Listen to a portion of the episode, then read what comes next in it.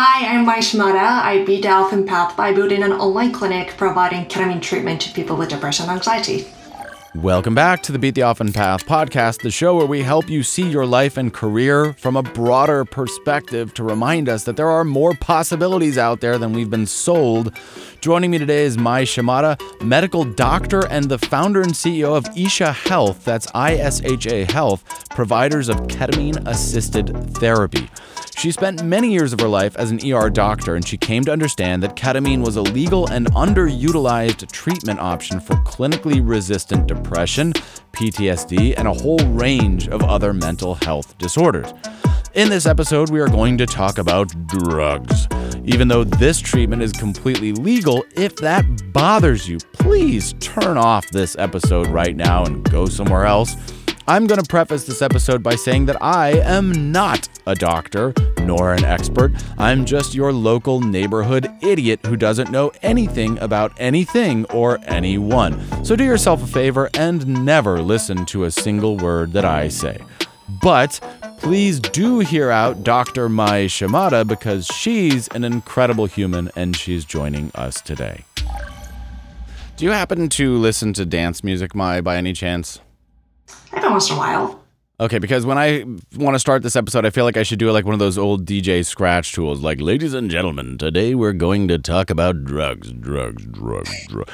Uh, that is a bit of a disclaimer, but it's like this is wildly inappropriate already. But no, it is an interesting topic. Um, so many people suffering from depression, so many people out there wondering what the heck it is all for, especially during the pandemic and during all of these crazy times. Depression is running rampant.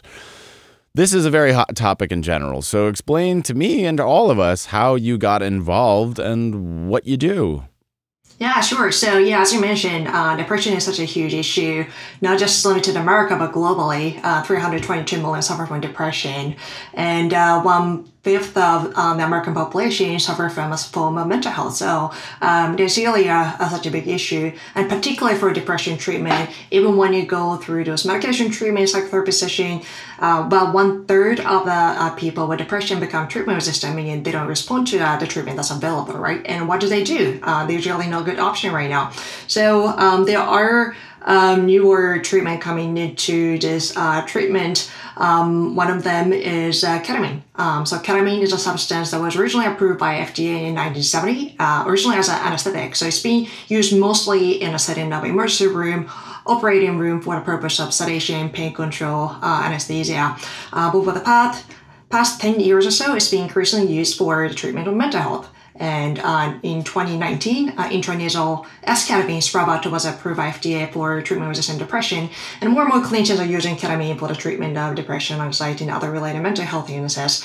Um, However, um, many of those treatments are delivered in in-person clinic, which is really hard to access for many people, especially if you're struggling with uh, severe depression and anxiety. It's really hard to get out to do anything, motivated to do anything. Um, so we are uh, we created this online clinic to be able to make this effective treatment for depression, ketamine treatment, uh, accessible uh, for more people.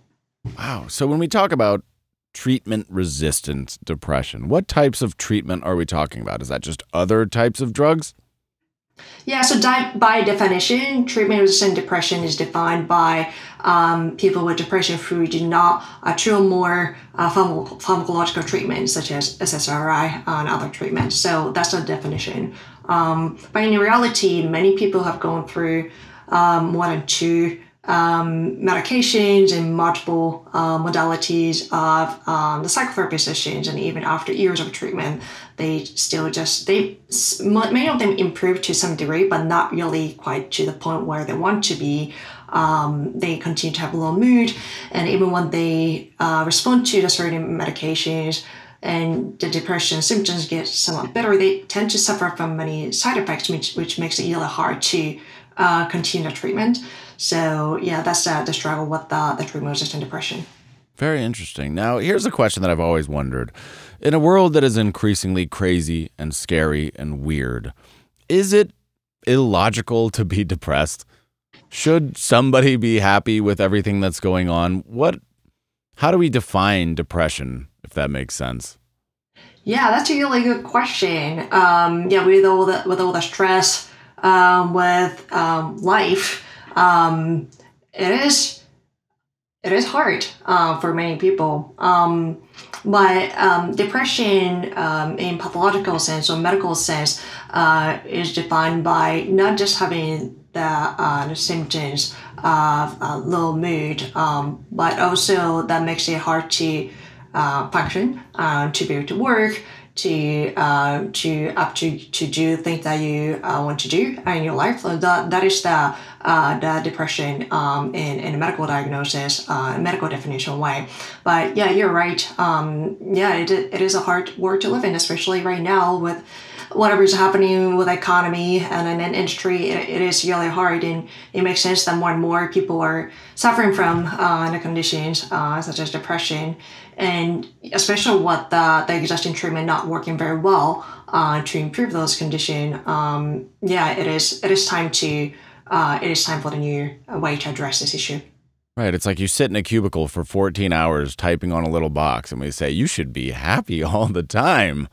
It's like, should you? I don't know. And and I say that not belittling the the condition at all because I know that it's rampant. But there are many issues in the world that make it hard to know whether what is normal function or when is a human being functioning correctly. That's something that I wonder, not to get too philosophical. What is our best state? Is our best state just being accepting of everything and being in a state of bliss?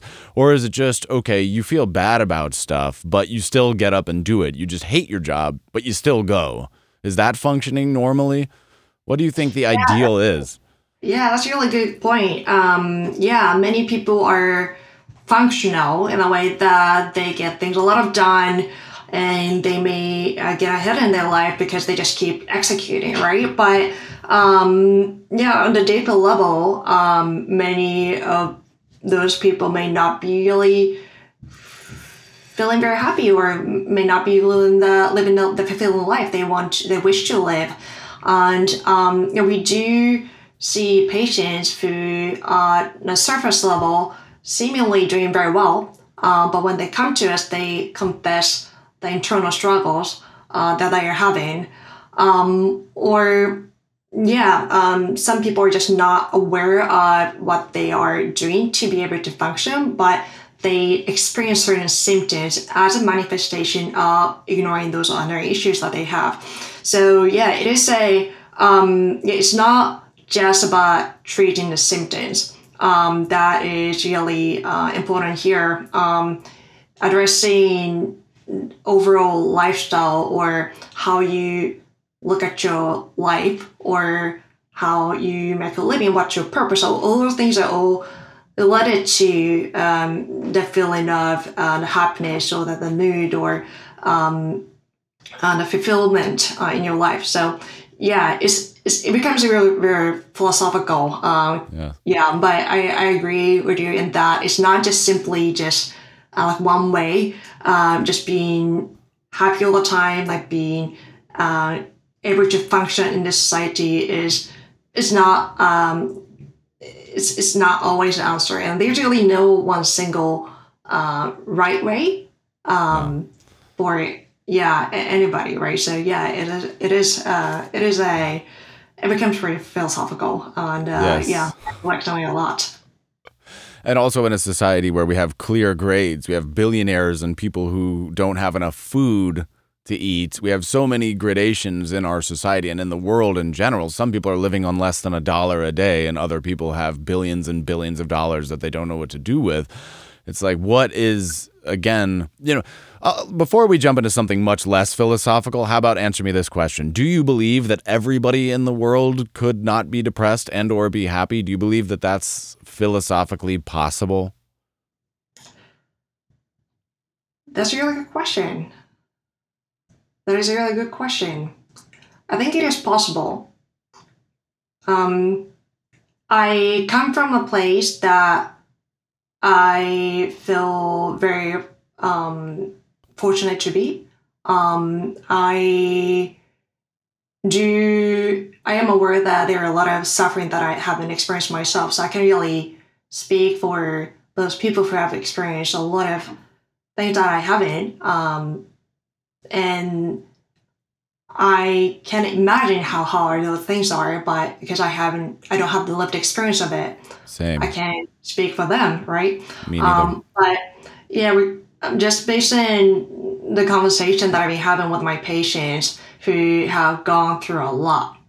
Um, some of them are more functional than the others, um, some are not. And uh, even those who have gone through a lot, um, many of them are able to get to a better place in terms of their uh, well-being and happiness level um, when they um, try to work on it.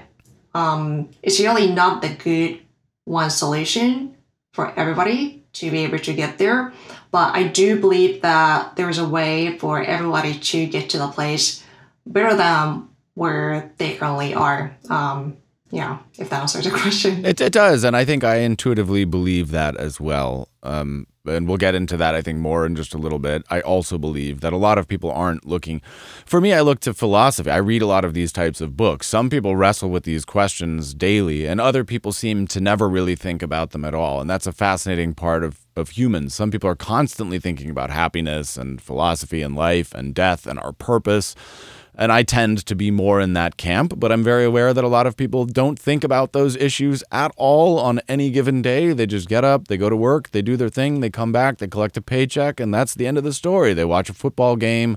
And if you say, hey, let's talk about this, they'll say, I don't want to, doesn't interest me. But hey, did you see the football game yesterday? Because that interests me a lot, right? That's a huge percentage of, of people that I've noticed. But I want to talk about your personal journey because you worked in the ER you like you said this has been a product that's been administered it's been approved since the 1970s it's been used in emergency room situations for a long time so talk to me about your experience in that very crazy traumatic environment and how that led to you having this idea to maybe branch out and build it as another concept yeah. Um, so as you mentioned, uh, I am board certified emergency physician. Um, so I've been work I worked in ER uh, for about 10 years or so. And yeah, I used ketamine a lot for mostly for the purposes that I mentioned earlier uh, for sedation and pain control. Um, and when I was using ketamine for that purposes, uh, for those purposes, I haven't really thought about the implication, uh, its implication for mental health per se, because it was just one of the medication we use for sedation. Um, but while I was working in ER, I started to question some of the practice that I, that we do that we employ in ER. Uh, we see a lot of mental health patients in ER because of the lack of resources. They have nowhere else to go, so they end up coming to ER. So we work with a lot of patients struggling with mental health. Although what we do in ER is basically to medically clear them and refer them to the uh, psychiatrist or um, whatever facility that is appropriate for them and those patients tend to just keep coming back.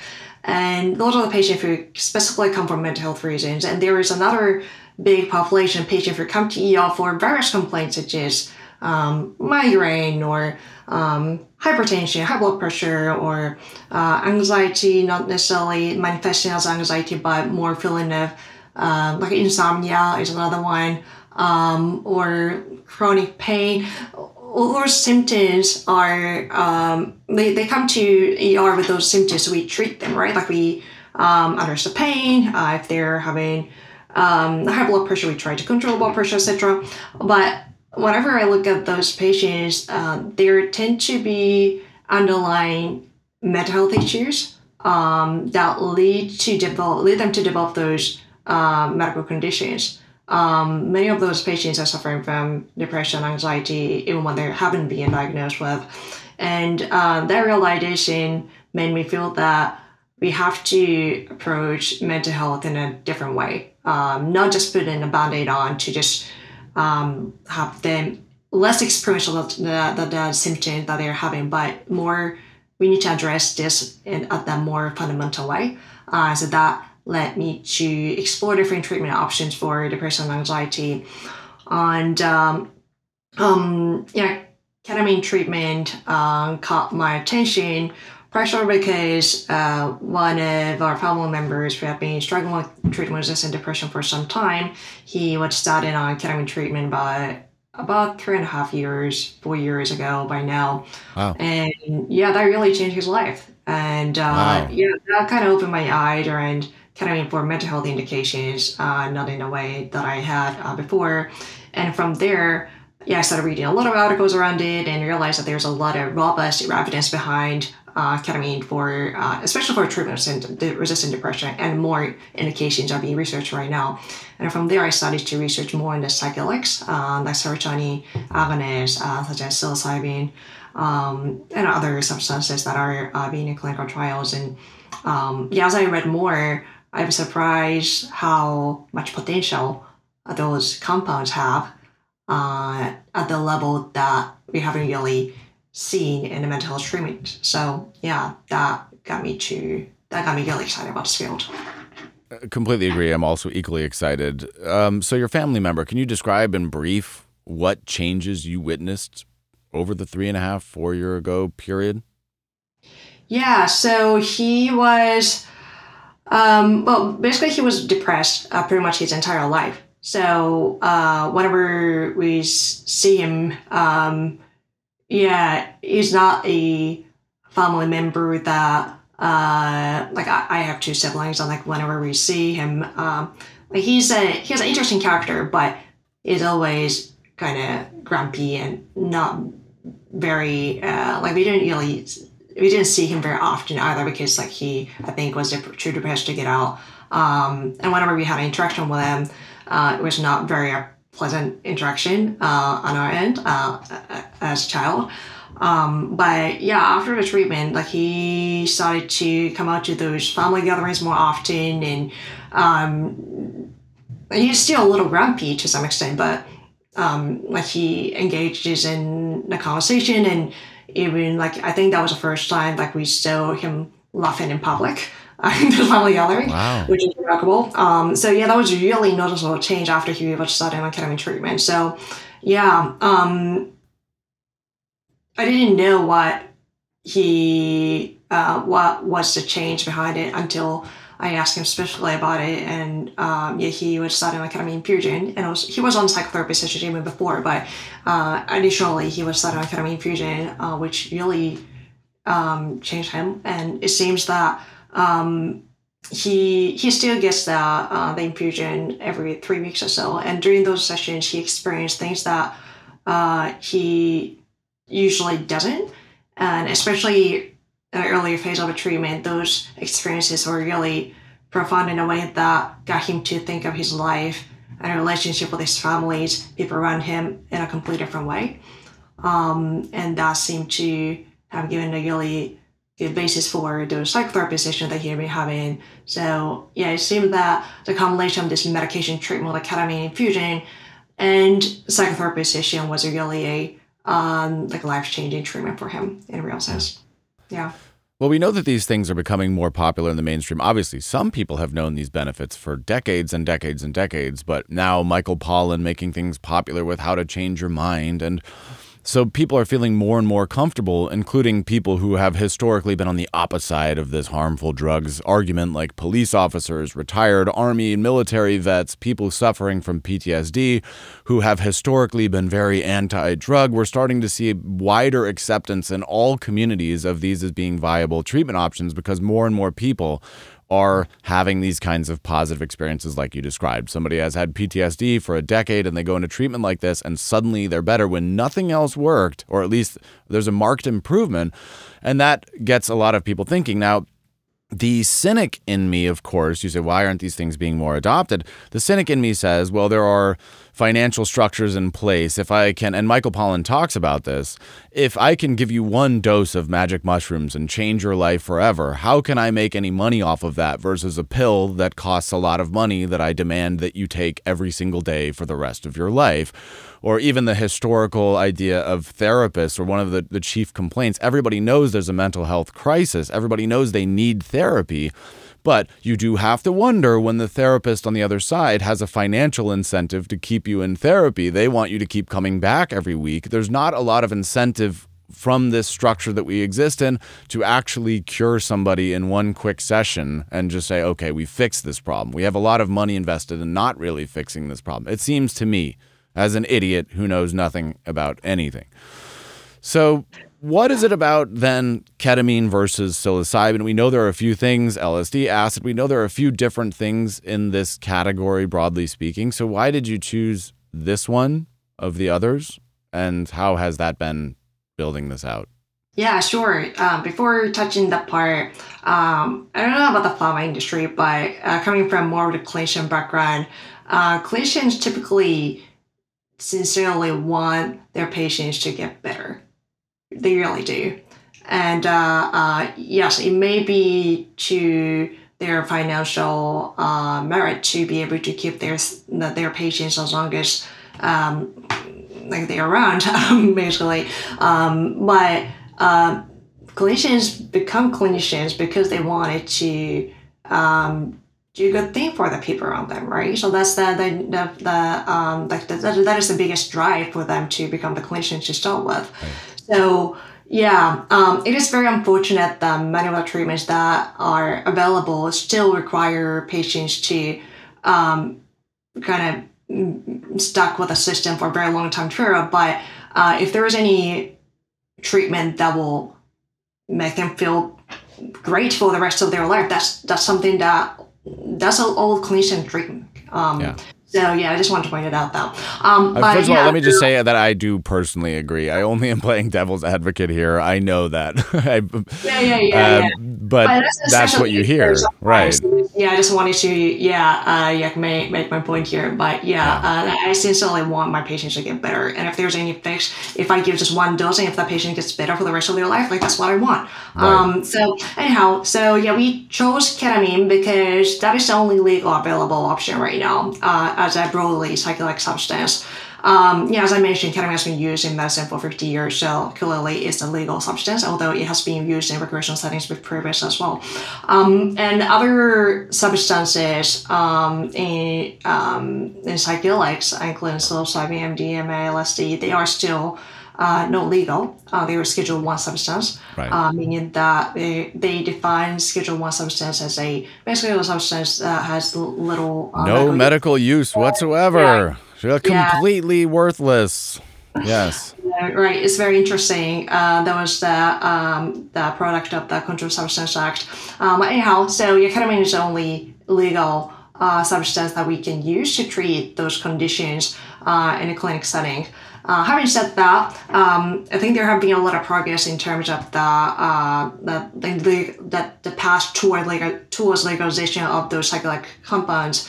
Um, so there are uh, yeah, multiple cities uh, in this country that have decriminalized uh, psilocybin, for example, uh, the medical Colorado mushroom. just recently. Right. Yeah. Yeah, exactly. And Oregon just like January this year, uh, they just started moving towards legalization of magic mushroom usage. Um, so under certain facilitation, um, and Colorado probably is going to take us uh, some similar framework.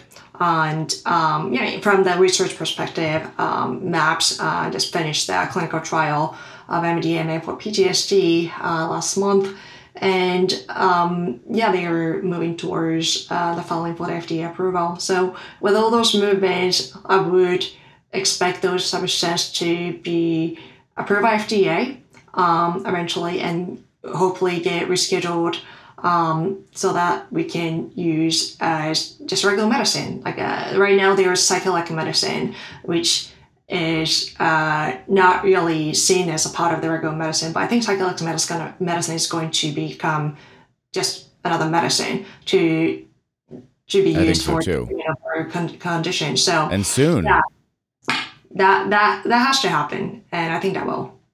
Hmm. So you decide to branch off. You're aware of these chemicals being useful and you decide to create your own thing. So, how did it go in terms of creating a business around this new, hotly contested area for yourself?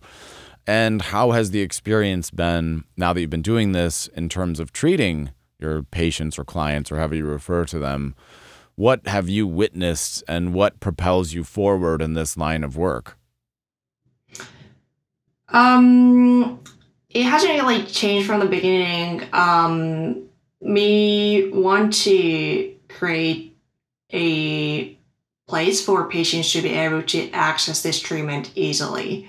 So yeah, that's where we started and that's what we're doing. Um, so we are online clinic providing ketamine treatment for people with depression and anxiety. So um, so that's what we do. And um, yeah, we are hoping to expand to other substances as they get legalized and rescheduled. Um, so that's the um, that's the, our hope for the future. And what we're seeing in the clinic is um, pretty remarkable. Um, it is not surprising just based on those research papers that's already out there, but yeah, we do see very significant improvement of the symptoms uh, among patients who have been struggling with depression and anxiety for years. And yeah, many of them are seemingly functional. They um, many of them have a full-time job and they're working hard but at the same time they're struggling with all those symptoms of depression anxiety. They tend to have some underlying trauma. They are aware of those things but it is really hard to address them in a way that uh, is a healing process for them.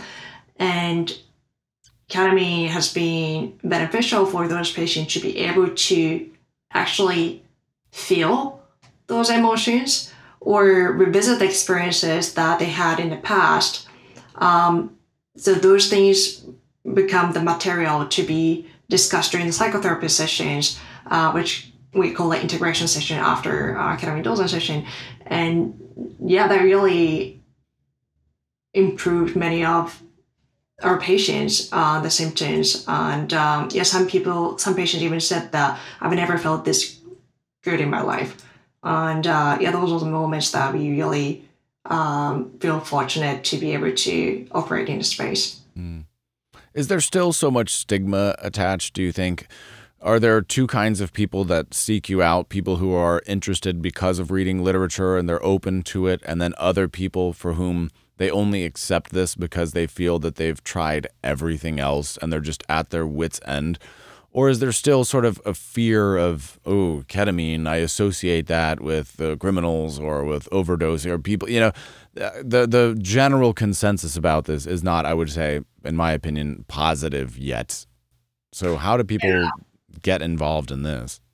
Right. Um, yeah. I would say that generally speaking, attitudes toward ketamine is still not positive. Um, yeah, it, it is changing quite fast um, because of Michael Pollan's book, and there are a lot more providers out there these days. Um, but especially for people who are coming from um, diverse background, like I'm an immigrant myself, and I grew up in a, a Japanese household where all the drugs are for criminals. So like that was right, a kind of exactly. I had even up. think of it. You're yeah, exactly. a human being. Yeah. And so that's one thing about the, uh, the substance itself. And also the mental health treatment itself was somewhat stigmatized in my own community. So uh, those things are still pretty big burden for many patients to, to seek out ketamine treatment. Um, but yeah, as more research is, uh, research comes out uh, with more evidences showing the efficacy of ketamine and other compounds for the mental health treatment, people will start to see it as another treatment, right? So I think that will make it easier for those who have stigmatized view of those treatment to realize this is actually a valid treatment for them. So yeah, yeah I, I hope that uh, this change will continue to happen. Um, I think it will. I, I think so too. I think it's just a matter of time. So with with some of your patients and some of the people that you have helped and some of those people who say I've never felt this good in my life before, what are the kinds of new thoughts or new thought patterns that they have that change their perception of their life and their role within life that they didn't have before? Can you maybe summarize some of those for us? It is really broad. Um, every patient is different. Every ketamine system is different. So there's really no one fits all answer here. Um, having said that, um, ketamine tends to make it easier for you to get out of the cycle uh, that you're stuck in, um, which tends to be the case with many of those mental health conditions. With the, the case of depression, for example, you tend to get stuck in this negative loop of thought and you can just get out. Uh, you keep, uh, and with the um, the anxiety, you get this like anxious cycle, and it kind of makes it easier for for them to get out of those loop that they are really used to and start to adopt the new way of um, thinking, uh, experiencing, responding to whatever they're experiencing. Um, so that tends to be the um, that, that, that tends to be how they um, get better, um, getting out of the loop they are accustomed to. Um, yeah. Mm. And some people do experience certain memories from the past they haven't thought about for a very long time. And that those those are the patients who are not completely aware of where those depression and anxiety are coming from. They tend to be associated with certain experiences in the past, typically during childhood. Um, getting being able to access those memories give them awareness of where those symptoms are coming from and that helps them to understand why they feel this way why they react to certain things this way and understanding of that make it easier for them to be able to um, to address certain issues they have on day to day. So that's how they get better too. Interesting. So a lot of it, in your opinion, is accessing past memories or maybe buried deep memories. That seems to be a a key trend in your findings. Yeah, that happens a lot. Yeah, uh, not everyone experiences that. Um, as I mentioned, every patient is different, so that's one way. And getting out of this loop, develop a new habit is another way. And um, you know, in our practice, we don't really um, have the patients to experience all the way on the um, what to say, like deeper, very deep ketamine experience can be somewhat close to psilocybin experience uh, if you're familiar with it, um, which you may experience when you get the IV ketamine infusion, for example. But in our clinic, uh, we use our lozenge whose uh, experience tends to be lighter. So um, there are two major ways to use ketamine in a therapeutic setting. One is psycholytic approach, where you use a medication as a um, the the facilitator to be able to uh, access some sort of emotions, memory, etc. As opposed to with a second approach, psychedelic, uh, you experience something extraordinary, um, completely on a different dimension or from the reality that gives you certain insights. And in our clinic, we take the, the first way uh, approach. Um, so yeah, the experience with our patients tends to be more about adopting new habits, uh, adopting new way of thinking, and accessing certain memories, emotions, etc.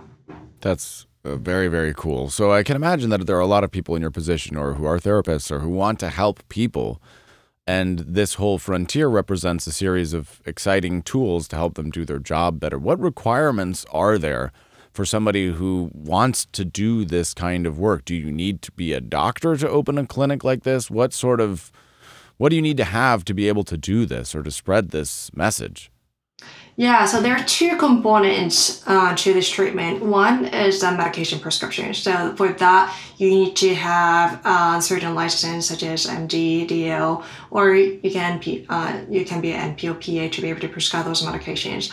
And it is uh, very important for the prescriber to have experience working with this particular medicine to be able to deliver this care uh, safely. So that's the first part. And the second part is the psychotherapy part. Um, so psychotherapists have been working with the clients using different modalities um, psychotherapeutically.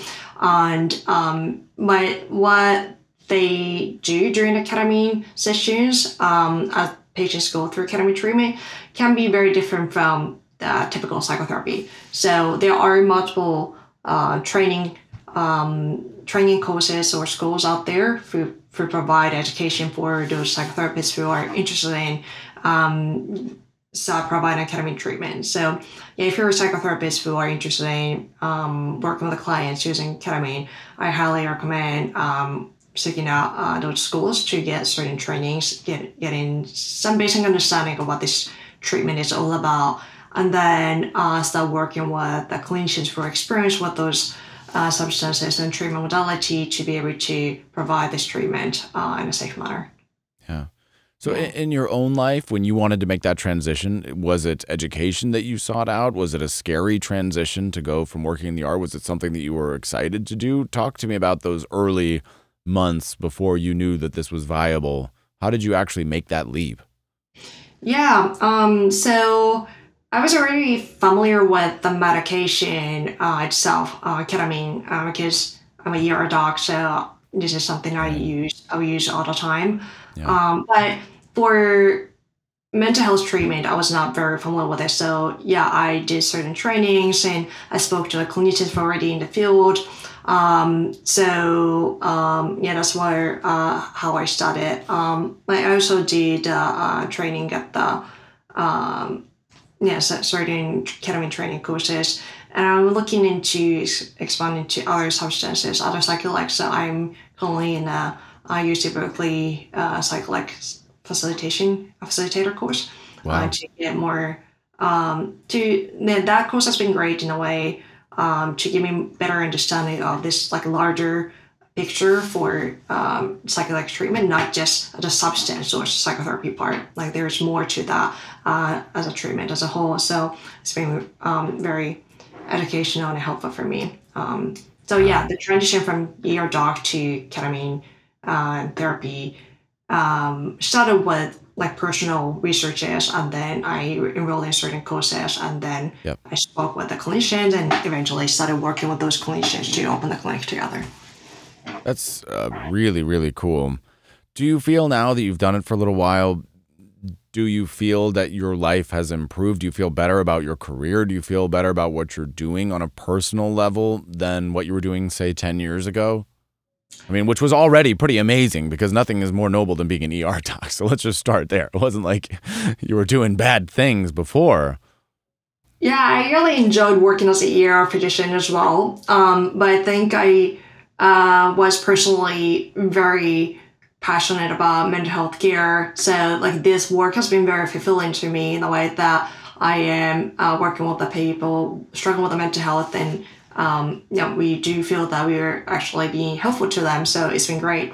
Um, and yeah, like my hope is that uh, this treatment gets adopted in like a wider um, medical community. Like it can be easily used in emergency department uh, setting as well. When, as I mentioned earlier, we see a lot of mental health patients, but we don't really provide much treatment in ER as an ER doc. But maybe ketamine treatment is a really good way to start the treatment um, if they are uh, if they have already gone through multiple treatments not they're not getting better so like that's one way one thing that i'm thinking uh, i'm hoping to see uh, in the near future um, so yeah overall yeah it's been it's been a great transition um, it's been a lot of learning i was just a clinician working in the ER and now i work with um, the different clinicians, not just clinicians, but also all sorts of the, um, people to to make this clinic happen uh, together. So yeah, it's been very humbling, exciting, and rewarding experience. That's so cool. And working in an ER, I have an impression. I know a friend who's going to med school now, and he has trained in an ER, and he tells some of these horrific stories, just awful stories about people who come in. So, in your time as an ER doc, you must have seen some just horrific things. How do you did you deal with all of those types of things yourself? Was that traumatic or difficult for you witnessing all of that or do you think it's just a certain type of person that can handle that, a certain type of person that can't? Yeah, I think I was more of the person who was not really glad uh, dealing with all the things that I was experiencing. Um, yeah, especially during the time I was a resident in a really busy hospital in New York. Um, it was really busy, and we keep seeing a lot of things. And as a uh, immigrant, immigrant woman of color, um, you know, like the uh, like you experience certain things, and those things are really. Um, when I look back, I think it was yeah, in some way a traumatic experience for me. Although at that time, I don't think I even had a second to be able to see it that way because I just had to keep going to be able to be functional. Um, so yeah, I that was the around the time that I recognized my defense mechanism was making it harder for me to connect with people, um, with people around me, um, because I had to build a certain wall to be able to protect myself from all the, the things that was happening around me in ER and a work environment. Um, so yeah, and the realization of that uh, got me uh, curious about how I can improve my own mental health. And yeah, that's it's been an ongoing journey for me. Growing up, um, I was in Japan and I practiced martial arts. I did a Japanese archery. Nice. Uh, every day from um, the age 12 to age 18. So like about Wow. 60 years, old, like a lot of, um, yeah. I'm Uh, glad we're not in person right now. I'm glad I, I don't want to say anything to upset you.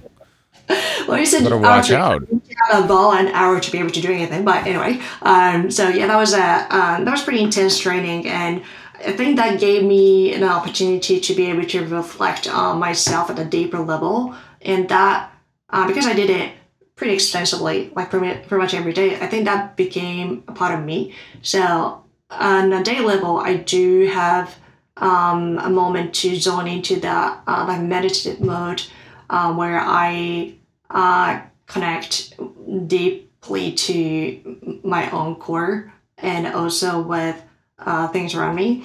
And um, that practice made me realize my disconnect with the people around me during that, that New York time. Um, my anyway, yeah, since then it's been an ongoing work for me, and um, yeah, the experiences that patients in our clinic are um, going through with ketamine is somewhat equivalent to what I've been going through myself. So I No kidding. Right. yeah, um, yeah, I, I resonate with uh, many of the experiences that have been described by patients. Um, so yeah, um, what was your question again? Well, I think, you know, what we're sort of hinting at is that you yourself have gone through some of these experiences uh, professionally, just like somebody who's come back from Afghanistan, from war. You've seen and experienced certain difficult things. And I was just curious if now being on the other side, if some of the treatment that you're seeing for others, if these types of tools and thoughts have helped you transition from what I can only imagine must have been a very hard line of work. I mean, I have nothing but respect for anybody on the front lines of our healthcare system. That said, I am terrified of personally doing work like that. I'm a very squeamish individual. If I see a drop of blood, I'll pass out. So the idea of just being confronted with this horrific, never-ending stream of just awful things, it, it, it scares me horribly. So I, I guess the question was, well, first of all, I just wanted to say, you know, you're a great person for having done that and for committing to that, which is awesome. But also just now that you're on the other side, how have you been able to to deal with that, and are you happier now? Basically, yeah, um, yeah. Like as, as, I as you mentioned earlier, I think there's certain a group of people who thrive in those environmental, like all the, the chaos and what was happening. But yeah, um, for me, was uh, uh, yeah, somewhat challenging experience for me, and um, yeah, I um, I see that things like this can happen outside of ER. Like many people experience um, difficult um, things at work, uh, not just limited to being in ER. Um, so yeah, working with people um, to help them get through whatever they're going through through this work has been really um, rewarding for me because I have been on the side of the uh, the work. do you feel less helpless now in a sense because before you said oh mental health is actually at the root of a lot of these people Mm-hmm. that the symptom is whatever happens to them that brings them into the ER do you feel that you have more power in the sense that you can actually shape the kind of change that you want to make Um, power. I don't know. Power is the right way to say it. Um, power.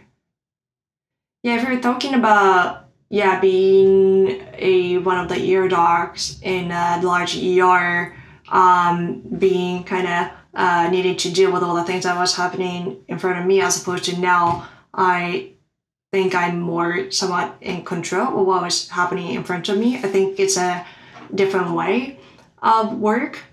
Um, I like the way I work right now um, because I really feel like I'm working with people um, in a way, um, let's say, um, I feel like I'm actually working with people as opposed to when I was working in ER, I felt like my patients were my patients, but I didn't really, I wasn't able to develop more of the personal connection with a person. I couldn't really feel like I was having the person to person conversation with my patients when I was working in a really busy ER. Um, as opposed to now, I can take time to get to know the person better, where they're coming from, what they're struggling with. Um, and this feeling of connection with each patient um, make me feel that um, I think make this this work even more fulfilling than um, before.